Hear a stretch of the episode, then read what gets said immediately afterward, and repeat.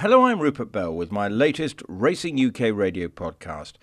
And what a joy it was to be at Aintree on Saturday to see Monet's Garden prove there is nothing like a good Oldham. If you have not seen it, then I suggest you find a way because the final stages of the Old Roan Chase was all that was good about the jumps game.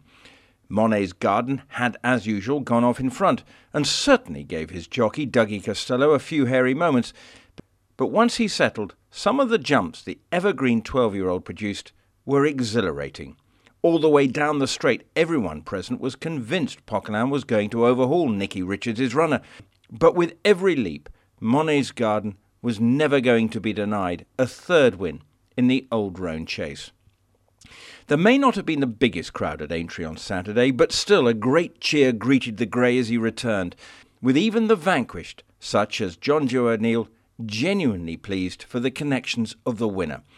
For Costello, getting the mount was a thrill, and then to win in such a manner was an added bonus. Just unbelievable. Like he's a specialist here, and he's he, he's a people's horse. And um, for the first mile, he was very fresh, and he was coming up a fences a long way out. And I didn't want, want to stick him on the floor or anything, but uh, once he got the freshness away, I got a nicer spin uh, along the back on, on, the second mile and a half, you know.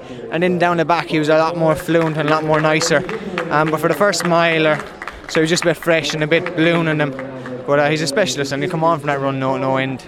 And coming into the straight, you had Poquelin, we all thought seemed to be going best of all. But my goodness me, did you get some terrific leaps out of Monet's Garden, who then seemed to come away and extend his lead? Yeah, as I said, when the freshness goes, and I found I tried to save as much as I could, and up the straight I could see Poquelin to, to my right with the shadow, and I'll just save and save because when he was going down to his last three, a horse like him, he's backing off and you can squeeze him. So even though he's not slowing down, he's giving you time to, to, to actually encourage him. So he's sorting out with defences himself. So I say horses like that at 12 are, are actually a pleasure to actually ride. For trainer Nicky Richards, the victory wasn't a surprise. No, as, I, as I've said all along, uh, he, has been training well and uh, he seems to have all the old enthusiasm as ever. And uh, my daughter more or less does all the training of him. You know, I'm stood here. She should probably get all the credit for it, but uh, you know. It's been a good team effort, and uh, a lot of it's down to her. Is it easy to maintain that enthusiasm? It seems to be just a horse who loves the game. Well, the one thing about Greystoke, I don't know. Uh, it's a fantastic place to train a national hunt horse, and special, and a, a, a, horse that's getting into the veteran stage.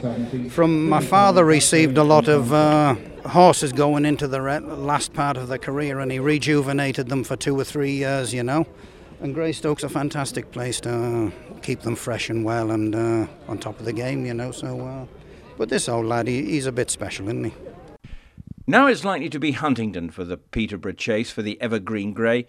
But whatever the future holds for Monet's Garden, win, lose, or draw, he has definitely left his mark on this season. And who's to say next April he can't, at 13 years of age, make it a fifth success at Aintree.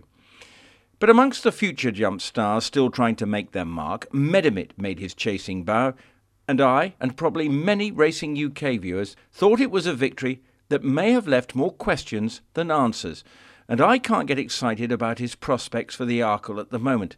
10 to 1 favourite seems to be a mug's price on Saturday's evidence, and although trainer Alan King was happy, he knows like we all do, sterner tests await.